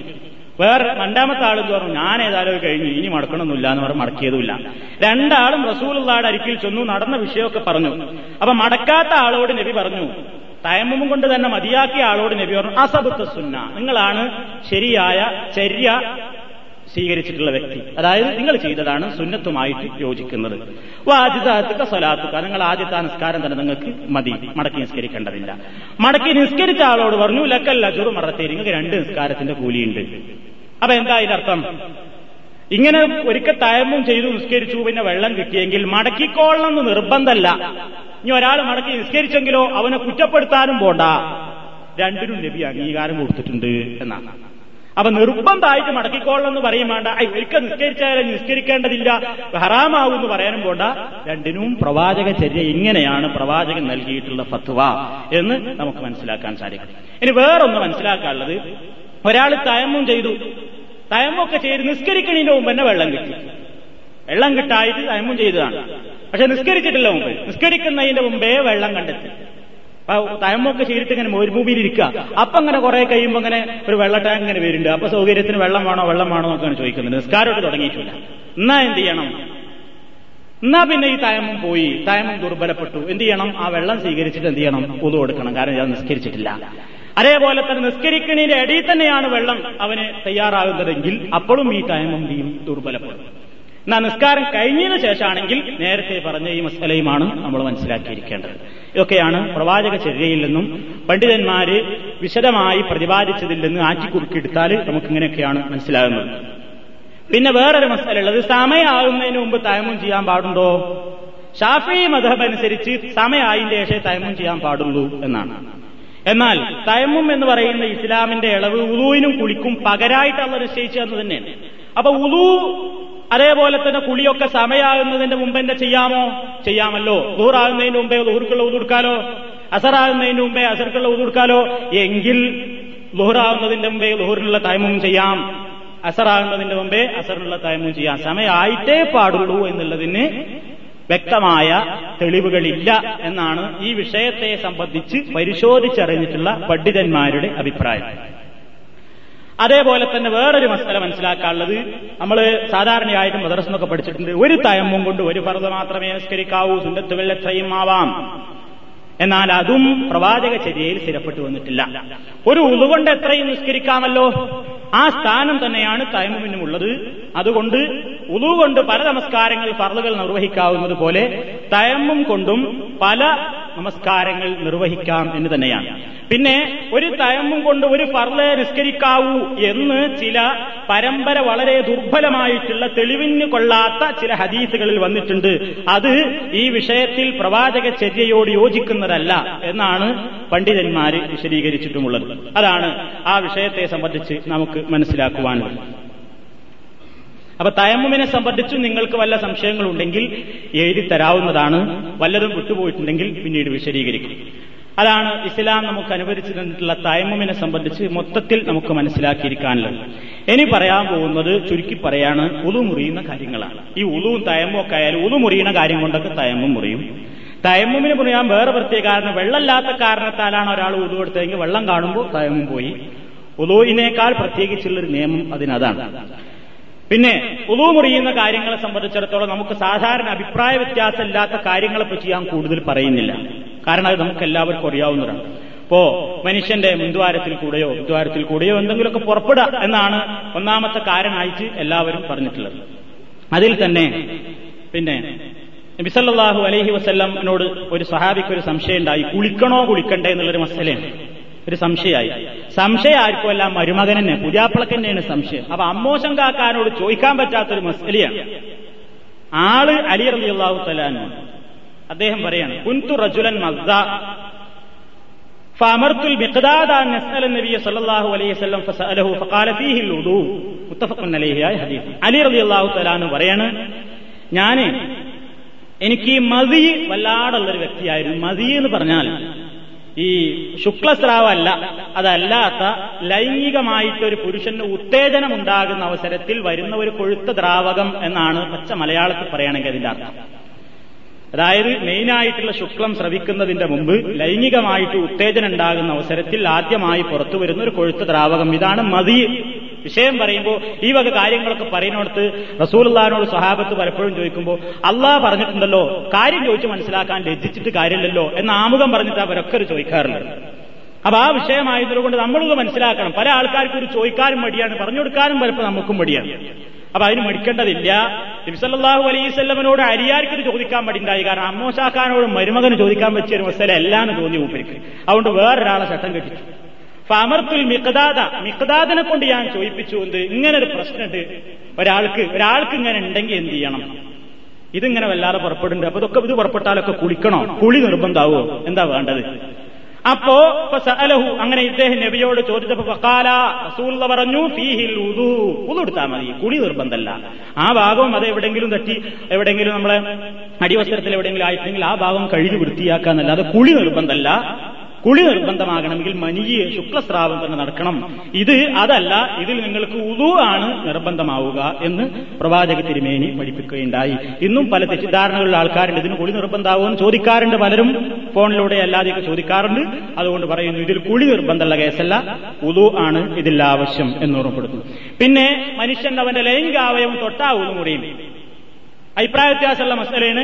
ഹനഫി മതാബ് അനുസരിച്ച് തൊട്ടാവുള്ളൊന്നും മുറിയില്ല പക്ഷേ നിബ്സല്ലാഹു അലൈഹി വസ്ല്ലമിന്റെ ഹദീസിൽ നമുക്ക് കാണാം മൻ മസ്സദ് കറഹുഫല്ലത്തവല്ല് ആരെങ്കിലും അവന്റെ ലൈംഗിക ലൈംഗികാവയവം സ്പർശിച്ചാൽ അവൻ ഉതു ഇമാം ബുഖാരി പറയുന്നത് ഈ വിഷയത്തിൽ ഉദ്ധരിക്കപ്പെട്ട ഹദീസുകളിൽ ഏറ്റവും സഹിഹായിട്ട് വന്നിട്ടുള്ളത് ഇതാണ് ഇത് തൊട്ടാ അതേപോലെ തന്നെ സ്ത്രീയെ സംബന്ധിച്ചും ഉമ്മു ഹബീബാർ അള്ളാഹു തലാന്ന് പറയുകയുണ്ടായി നബിസല്ലാഹു അലൈവല്ലം പറഞ്ഞിട്ടുണ്ട് മൻമസ്ത ഫർജഹു ഫല്യത്തവല്ല്. ആരെങ്കിലും ആണായാലും പെണ്ണായാലും ഒക്കെ മുഖ്യഭാഗം തൊട്ടാൽ എന്ത് ചെയ്യണം? ഊതു കൊടുക്കണം. അപ്പൊ അതും ഒരു വലിയ ചർച്ചാ വിഷയം അല്ലാത്തതുകൊണ്ട് ഞാൻ പിന്നെ ഉറങ്ങിയാൽ ഉറങ്ങിയ ഉതുമുറി അതൊരു നേരിയ ഉറക്കൊക്കെ ആണെന്നുണ്ടെങ്കിൽ പ്രശ്നമല്ല. ഒന്നിങ്ങനെ തൂങ്ങി. അതായത് ഉറങ്ങിയാൽ പിന്നെ കാര്യമായിട്ട് എന്തെങ്കിലുമൊക്കെ സംഭവിക്കും. അതുകൊണ്ട് ഉതുമുറിയാനുള്ള കാരണങ്ങൾ ഉണ്ടാകും. അതുകൊണ്ടാണ് പറയുന്നത്. അല്ലാത്ത രൂപത്തിൽ നേരിയ ഉറക്കൊന്നും പ്രശ്നമല്ല എന്നും നമുക്കറിയാം. നമ്മൾ പഠിച്ചിട്ടുണ്ട്. വേറൊരു മസലുള്ളത് പെണ്ണുങ്ങളെ തൊട്ടാ ഉതുമുറിയോ എന്നാണ് ഇത് മുൻഗാമികളുടെയും ഇക്കാലത്തുള്ള ആൾക്കാരുടെയും അഭിപ്രായ വ്യത്യാസമുള്ള വിഷയമാണ്. പലരും ചോദിക്കാറുണ്ട് ഭാര്യനെ തൊട്ടാ മുറിയോ ഉമ്മാനെ തൊട്ടാ മുറിയോ പെങ്ങളെ തൊട്ടാ മുറിയോ കുട്ടികളെ തൊട്ടാ മുറിയോ ഇങ്ങോട്ട് തൊട്ടവന്റെയും തൊടപ്പെട്ടവന്റെയും മുറിയോ എന്നിങ്ങനെ ഒരുപാട് മസലകളുണ്ട്. ഈ മസല കാര്യമായിട്ട് ആളുകൾക്ക് ബാധിക്കാറുള്ളത് ഹജ്ജിന് പോകുമ്പോഴാണ്. ഹജ്ജിന് പോകുമ്പോൾ ഏതായാലും തൊടാതെ നടക്കൂല. കാരണം അതിങ്ങനെ തിരക്കി പിടിച്ചിട്ടുള്ള ഏറ്റവും വലിയ ഒരു പിന്നെ കാര്യമാണ്. അപ്പൊ അവിടെയൊക്കെ അത് ഉതുമുറിയുന്നുണ്ടെങ്കിൽ ഇവനിതിന് ഉതുണ്ടാക്കാൻ പോകാൻ തന്നെ നേരം ഉണ്ടാവുള്ളൂ. അപ്പൊ ഇതൊരു മസലയാണ് അപ്പൊ ആ ആൾക്കാരെ ഈ തൊട്ടാ മുറി എന്ന് പറയുന്ന ആൾക്കാരെന്നെ പ്ലെയിനിൽ നിന്നോ ഒക്കെ പറഞ്ഞു കൊടുക്കും. നിങ്ങൾ തവാഫിന് ഇറങ്ങാൻ നേരത്തെ മധുഹബാണ് മാറ്റി നീയെത്തിയതാ മതി. അനഫി മതബിൽ തൊട്ടാ മുറിയില്ല. ഷാഫി മതബിൽ തൊട്ടാ മുറി. അതുകൊണ്ട് ഷാഫിയോടൊക്കെ പെട്ടെന്നൊരു അനഫിയായി മാറാൻ വേണ്ടിയുള്ള ഒരു തീരുമാനമാണ് പറയുന്നത്. അങ്ങനെയൊന്നും കഷ്ടപ്പെടേണ്ട ആവശ്യമല്ല. അള്ളാഹുവിന്റെ പ്രവാചകന്റെ ഹരീസുകളിൽ നിന്നും പ്രവാചക ചര്യയിൽ നിന്നും എന്താണ് മനസ്സിലാകുന്നത് എന്ന് നമ്മൾ മനസ്സിലാക്കാം. ഇവിടെ ഈ ഇമാമിയങ്ങൾക്ക് പല അഭിപ്രായ വ്യത്യാസങ്ങളുണ്ട്. ആരെയും നമ്മൾ കുറ്റപ്പെടുത്തുകയില്ല അങ്ങനെ വിചാരിക്കുകയും ചെയ്യരുത്. ഇമാം ഷാഫി റഹ്മത്തുല്ലാഹി അലഹി എന്ന് പറഞ്ഞ മഹാനായ പണ്ഡിതനാണ്. മധുഹബിന്റെ ഇമാമുകൾ മുഴുക്കെ മഹാന്മാരാണ്. ആയിരക്കണക്കിന് പതിനായിരക്കണക്കിന് ഹദീസുകൾ മനപ്പാടമുള്ള ഏറ്റവും വലിയ ത്യാഗീവര്യന്മാരായ പണ്ഡിതന്മാരായിരുന്നു. ഇസ്ലാമികമായി വിവിധ വിഷയങ്ങളിൽ അവഗാഹം നേടിയിട്ടുള്ള പണ്ഡിതന്മാരാണ്. ഒരൊറ്റ മധുഹബിന്റെ ഇമാമുകളെയും നമ്മൾ കുറ്റം പറയാൻ ആരെയും പറയാൻ നമുക്ക് പാടില്ല. പക്ഷേ ഒരു കാര്യം നമ്മൾ മനസ്സിലാക്കണം. അഷറഫുൽ ഹൽക്ക് സല്ലാഹു അലൈഹി വസല്ലമിന്റെ ശേഷം ആരുടെ വാക്കുകളിലും സ്വീകരിക്കാവുന്നതും സ്വീകരിക്കാൻ പറ്റാത്തതും ഉണ്ടാകും. അത് മനുഷ്യ സഹജമാണ് അന്നലക്ക് മധുഹബിന്റെ ഇമാമിയങ്ങളുടെ വീക്ഷണങ്ങളിലും ഒരു പക്ഷേ ചിലപ്പോൾ അപാകതകൾ സംഭവിച്ചിട്ടുണ്ടായിരിക്കും. മനഃപൂർവമല്ല. ഇമാം ഷാഫി മർക്കട മുഷ്ടിയോണ്ട് ഞാൻ മുറി എന്ന് പറഞ്ഞതല്ല. അദ്ദേഹത്തിന് കിട്ടിയ തെളിവുകളുടെ അടിസ്ഥാനത്തിൽ ആ മഹാനായ പണ്ഡിതൻ പറഞ്ഞു മുറി. അബൂ ഹനീഫ അലി അദ്ദേഹം മുറിയിലാന്ന് വെറുതെ മർക്കടമുഷ്ടിന്റെ ആയിട്ട് പറഞ്ഞതല്ല. അദ്ദേഹത്തിന് കിട്ടിയ തെളിവുകളുടെ അടിസ്ഥാനത്തിൽ അദ്ദേഹം മുറിയിലാന്ന് പറഞ്ഞു. അവരാരും കുറ്റക്കാരല്ല മഹാന്മാരാണ് എന്ന് എപ്പോഴും ഏത് വിഷയത്തിലും മധുഹബിൽ അഭിപ്രായ വ്യത്യാസം ഉണ്ടാക്കുന്ന ഏത് വിഷയത്തിലും നമ്മൾ അങ്ങനെ മനസ്സിലാക്കണം. അനുയായികളാണ് മർക്കടമുഷ്ടിക്കാരും അതേപോലെ തന്നെ താൻ പിടിച്ചതേ താൻ ചെയ്യുള്ളൂ എന്ന് പറയുന്ന ഒരു ഇമാമിയങ്ങൾ അങ്ങനെയല്ല. അവർ തെളിവ് കിട്ടിയ അതനുസരിച്ചാണ് പറയും. കുറച്ചതിന്റെ ഒരു തെളിവാണ് കിട്ടിയാലോ? അതിന് മാറ്റും. അവർക്ക് യാതൊരു വിഷമ വിഷയത്തിലില്ല. നിങ്ങൾക്കറിയില്ല ഇമാ ഷാഫി റഹമത്തുല്ലാഹി അലഹിക്ക് രണ്ട് കൗലുണ്ട് എന്നാ പറയുന്നത്. അദ്ദേഹം ഇറാഖിൽ ജീവിച്ച ആദ്യകാലം അവസാനം ജീവിച്ചത് ഈജിപ്തിലാണ്. അങ്ങനെ ഇറാഖിൽ വെച്ച് അദ്ദേഹം പല മസലകളും പറഞ്ഞു. മിസറിലെത്തിയപ്പോ പല തെളിവുകളും കൂടുതൽ കിട്ടിയപ്പോ ആ മഹാനായ പണ്ഡിതൻ എന്റെ ആദ്യത്തെ അഭിപ്രായമൊക്കെ തെറ്റാന്ന് പറഞ്ഞു ഞാൻ അതിനൊക്കെ മടങ്ങി. ഇതാണ് ശരിയെന്ന് പറഞ്ഞു. അപ്പൊ ഷാഫി മതേബേർ എന്ത് ചെയ്തു? ഇത് രണ്ടും ശരിയാന്ന് പറയണല്ലോ. അതുകൊണ്ട് രണ്ട് പേരാനിട്ടു മറ്റേത് കദീമായ കൗൽ ഇത് ജരീതായ കൗൽ. അപ്പൊ ഏതായാലും അത് വേറെ വിഷയമാണ്. മധുഹബിന്റെ വിഷയം ഒരു വലിയ വിഷയമാണ്. അതിവിടെ ചർച്ച ചെയ്താൽ ഇപ്പൊ നമ്മൾ ഈ വിഷയത്തിൽ നമ്മൾ വിട്ടുപോകും. അതുകൊണ്ട് ഈ വിഷയവുമായി ബന്ധപ്പെട്ടുകൊണ്ട് ഞാൻ സൂചിപ്പിക്കുന്നത് ഇമാമിയങ്ങൾ ആരും മനഃപൂർവം ഇസ്ലാമിലൊന്നും വികൃതമാക്കിയിട്ടില്ല. അവർ കിട്ടിയ തെളിവിന്റെ അടിസ്ഥാനത്തിൽ പറഞ്ഞതാണ്. ഷാഫി മതബ് അനുസരിച്ച് പൊതു എടുത്ത ശേഷം സ്ത്രീ പുരുഷന്മാർ തമ്മിൽ തൊട്ടാൽ വികാരത്തോടു കൂടെയാണെങ്കിലും അല്ലെങ്കിലൊക്കെ തൊട്ടാൽ ഊതു മുറിയുന്നതാണ് ചർമ്മങ്ങൾ സ്പർശിക്കണം തൊലി തമ്മിൽ ചേരണം ആ മറയോടുകൂടെ തൊട്ടാ പ്രശ്നമല്ല. കുപ്പായത്തിന്റെ മേലെയായി തൊട്ടത് അങ്ങനെയാണെങ്കിൽ ഊതു മുറിയില്ല എന്നാണ്. ഇതിൽ തന്നെ വേറൊരു രസാവഹമായിട്ടുള്ളത് ഒരാൾ സ്ത്രീയുടെ പിന്നെ മുടി അല്ലെങ്കിൽ നഖം പല്ല് ഇതിന്മേലൊക്കെ സ്പർശിച്ചാൽ ഈ വികാരത്തോടു കൂടെയാണ് ഒരു പെണ്ണിന്റെ മുടിമ തൊട്ടതെങ്കിലും ഒന്ന് മുറിയില്ല എന്നാണ് ശാസ്ത്രീയമത്. അതിൽ തന്നെ തൊട്ട ആളുടേതും തൊട്ടവന്റേതും തൊടപ്പെട്ടവന്റേതും ഒന്ന് മുറിയും എന്നാണ്. അതിൽ തന്നെ പെണ്ണുങ്ങളെ എല്ലാവരും പെടൂല എന്നാണ് പിന്നെ പറയുന്നത്. പരസ്പര വിരുദ്ധമായ അഭിപ്രായങ്ങൾ ഇതിൽ തന്നെ ഉണ്ട്. പിന്നെ പറയുന്നത് വിവാഹബന്ധം നിഷിദ്ധമാക്കിയ സ്ത്രീകളെ തൊട്ടാ ഒതുമുറിയില്ല മുറിയില്ല അപമ്മാനെ തൊട്ടാ മുറിയില്ല പെങ്ങളെ തൊട്ടാ മുറിയില്ല. ഭാര്യനെ തൊട്ടാൻ മുറിയും ഇങ്ങനെയൊക്കെയുള്ള അഭിപ്രായം ആദ്യം പറഞ്ഞു വികാരത്തോടു കൂടെ ആയാലും അല്ലെങ്കിലും പെണ്ണായാൽ മതി തൊട്ടാൻ മുറിയും പിന്നെ പറഞ്ഞ് വിവാഹബന്ധം നിഷിദ്ധമായോടത്ത് തൊടുമ്പോ ഏതായാലും വൈകാരിക ചിന്ത ഉണ്ടാവില്ലല്ലോ അതുകൊണ്ട് അവിടെ മുറിയില്ല. ഇതൊക്കെ പല അഭിപ്രായ വ്യത്യാസങ്ങളാണ്. ആ അഭിപ്രായ വ്യത്യാസങ്ങളിലേക്കൊന്നും നമ്മൾ പോകുന്നില്ല. പല അഭിപ്രായവും പല മധബുകളിലുണ്ട് എന്നാൽ നബിചര്യയുമായിട്ട് കൂടുതൽ യോജിപ്പി യോജിക്കുന്നത് ഹനഫി മധബാണ് വിഷയത്തിൽ. ഹനഫി മധബിനെ സംബന്ധിച്ചിടത്തോളം അത് സ്ത്രീകളെ തൊട്ടാൽ ആരായിരുന്നാലും ഉളു മുറിയുകയില്ല എന്നുള്ളതാണ്. എന്താണ് എന്ന് തെളിവ്? ആയിഷാർ അലിയല്ലാഹു തലാന്ന് പറയുന്നു അന്ന നബിയ സല്ലല്ലാഹു അലൈഹി വസല്ലം അസ്വാജിഹി നബി സല്ലല്ലാഹു അലൈഹി വസല്ലം തന്റെ ചില ഭാര്യമാരെ ഉളുവെടുത്തതിന്റെ ശേഷം ചുംബിക്കുകയും പിന്നീട് നിസ്കരിക്കുകയും ഉളുവെടുക്കാതെ തന്നെ നിസ്കരിക്കുകയും ചെയ്തിട്ടുണ്ട് എന്നാണ്. അപ്പൊ നബി ചുംബിച്ചിട്ട് വരെ നിസ്കാരം നിർവഹിച്ചിട്ടുണ്ട്. ഇതിൽ ചില പണ്ഡിതന്മാർ പറയുന്നത് വികാരത്തോടു കൂടെയാണ് സ്പർശിക്കുന്നതെങ്കിൽ ഉതു എടുക്കുന്നത് സുന്നത്താണ്. അതിപ്പോഴും നിർബന്ധമല്ല. വികാരത്തോടുകൂടെ അല്ലാതെ തൊട്ടെങ്കിൽ ഏതായാലും വേണ്ട. ഇനി വികാരത്തോടു കൂടെ തന്നെയാണ് തന്റെ ഭാര്യയെ ഒന്ന് തൊട്ടതെങ്കിൽ അപ്പൊ ഉതുവെടുക്കുന്നത് സുന്നത്താണ് എന്നാണ് ഹദീസുകളെ പരസ്പരം പരിശോധിച്ചറിഞ്ഞിട്ടുള്ള പല പണ്ഡിതന്മാരുടെയും അഭിപ്രായം. ഏതായാലും ഒരു തൊടലുകൊണ്ട് ഒന്ന് കിണ്ടിയും വെള്ളം കൈമാറുമ്പോ അല്ലെങ്കിൽ ഒരു കൊടയാട് കൊടുത്തപ്പോ അല്ലെങ്കിൽ വയസ്സനായ കിളവങ്ങനെ കിടക്കുകയാണ് അയാളെ താങ്ങിയിരുത്താൻ വേറെ ആരാ ഭാര്യ തന്നെ. അങ്ങനെ ഭാര്യ താങ്ങിയിരിക്കുമ്പോൾ ഒക്കെ ഊതുമുറിയുന്നുണ്ടെങ്കിൽ പിന്നെ ഇനിയിപ്പോ എന്താ ചെയ്യാ? അപ്പൊ അങ്ങനെ ഇസ്ലാം വെച്ചിട്ടില്ല. അതുകൊണ്ട് ഭാര്യയെ തൊട്ടാലോ അല്ലെങ്കിൽ സ്ത്രീകളെ തൊട്ടാലോ ഉതു മുറിയുക എന്നത് ഉളു മുറിയില്ല എന്ന് തന്നെയാണ് തെളിവുകളിൽ നിന്ന് മനസ്സിലാക്കുവാൻ സാധിക്കുന്നത്. മാത്രമല്ല ആയിഷാർ അള്ളാഹു തലാൻ തന്നെ പറയുന്നു ഞാൻ നബിസല്ലാഹു അലൈഹി വസ്ല്ലം നിസ്കരിക്കുമ്പോ വാന ബൈനഹു ബൈനൽ കിബില നബിന്റെയും കിബിലിന്റെ അടിയിൽ ഞാൻ അങ്ങനെ കാലു നീട്ടി കിടക്കും.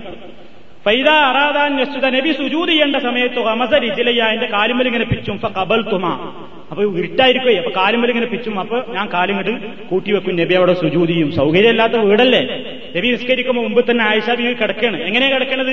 മയ്യത്ത് കെട്ടിൽ വെച്ച മാതിരി ഞാൻ കിടക്കണെന്ന് പറഞ്ഞാൽ മയ്യത്ത് നേരെ ഇങ്ങനെ വരങ്ങനെയാണല്ലോ വെക്കുക. ഇതേപോലെ കിടക്കുമ്പോൾ സുജൂതി ചെയ്യാൻ നബിക്ക് സ്ഥലമില്ലാതാവുമ്പോ നബി സുജൂതി ചെയ്യാൻ വരുമ്പോൾ എന്റെ കാലും വരുന്ന ഇങ്ങനെ പിച്ചും. അപ്പൊ ഞാൻ കാലും ചുരുക്കി വെക്കും. അപ്പൊ നബി സുജൂതിയും അപ്പൊ നബി ഇവിടെ തൊട്ടിട്ടുണ്ടല്ലോ. നബി വേറെ ഉതെടുത്തിട്ടില്ല വേറൊരു തെളിവ്. ആയിഷാർ അലിയല്ലാഹു തലാന്ന് തന്നെ പറയാണ് ഒരു രാത്രിയിൽ നബിനെ കാണാതായി. ആ നബി അവിടെ പോയി വിചാരിച്ചിട്ട് ഞാൻ അന്വേഷിച്ചിട്ട് ഞാനിങ്ങനെ പരതും പളതാ വളർത്തു യദീയല ബാത്തിനി കഥമൈഹി നബിന്റെ രണ്ട് കാലിന്റെ അടിയിലാണ് ഞാൻ തൊട്ടത്. വഹുവഫിൽ മസ്ജിദി അള്ളാട് റസൂൽ പള്ളിയിൽ വഹുമാ മൻസൂബത്താനി അത്തഹിയാത്തിൽ ഇരിക്കുകയാണ്. രണ്ട് കാലും കുത്തിവെച്ച് ഇരുന്ന് നബി പ്രാർത്ഥിക്കുകയാണ്. اللهم إني أعوذ برضاك من سخطك وبمعافاتك من عقوبتك وأعوذ بك منك لا أحصي ثناء عليك أنت كما ثنيت على نفسك എന്നിങ്ങനെ നിരന്തരമായി നബി ദുആ ചെയ്തുകൊണ്ടിരിക്കുകയാണ് ഇവിടെ എന്താ തെളിവ് ആയിഷാ ബീവി നബിന്റെ കാലുമ്മൽ തൊട്ടു അപ്പൊ ഷാഫി മദാബ് അനുസരിച്ച് തൊട്ടാളെ ഉതുവും പോവും തൊടപ്പെട്ടോന്റെ ഉതുവും പോവും പക്ഷെ നബി അവിടെ നീറ്റ് പോയിട്ട് ഉതുണ്ടാക്കിയിട്ട് നിസ്കരിച്ചിട്ടൊന്നുമില്ല അതുകൊണ്ട് അത്തരത്തിലുള്ള സ്പെറും സ്പർശനങ്ങൾ എന്താവൂല? ഉദുവിനെ മുറിക്കുകയില്ല. എന്താ ഈ അഭിപ്രായ വ്യത്യാസം? എന്താണുള്ള കാരണം? ഖുർആൻ പറഞ്ഞത് ആ ലാമസ്തു മുന്നിസാന്നാണ് പെണ്ണുങ്ങളെ തൊട്ടാൽ എന്നാണ് അതിന്റെ അർത്ഥം?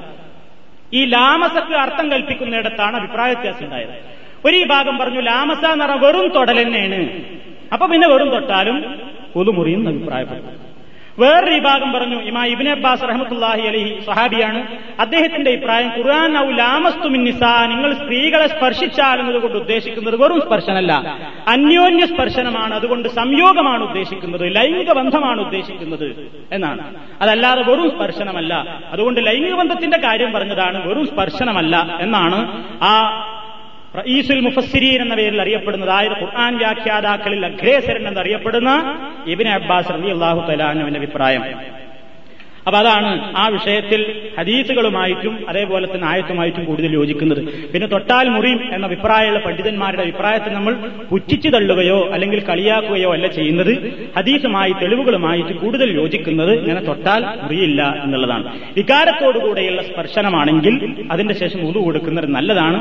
അത് തന്നെയും നിർബന്ധമല്ല എന്നാണ് പണ്ഡിതന്മാർ അഭിപ്രായപ്പെട്ടുള്ളത് ഇതൊക്കെയാണ് ഈ വിഷയത്തിൽ നമ്മൾ മനസ്സിലാക്കിയിരിക്കേണ്ടത്.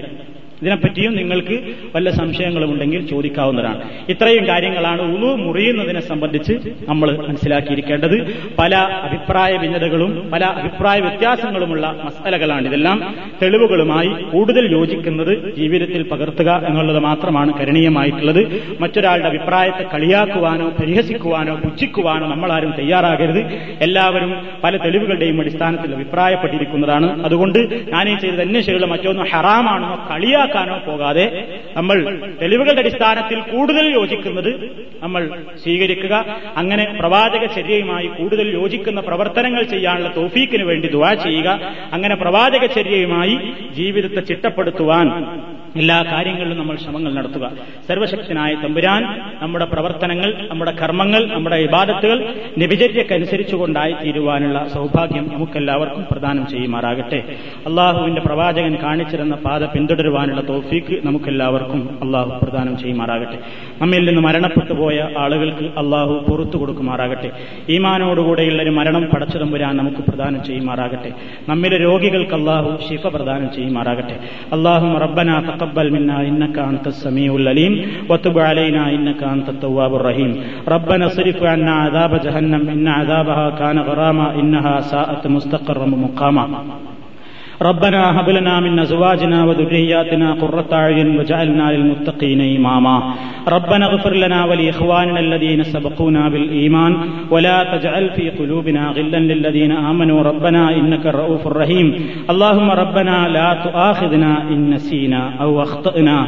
وآخر دعوانا أن الحمد لله رب العالمين. والسلام عليكم ورحمة الله وبركاته.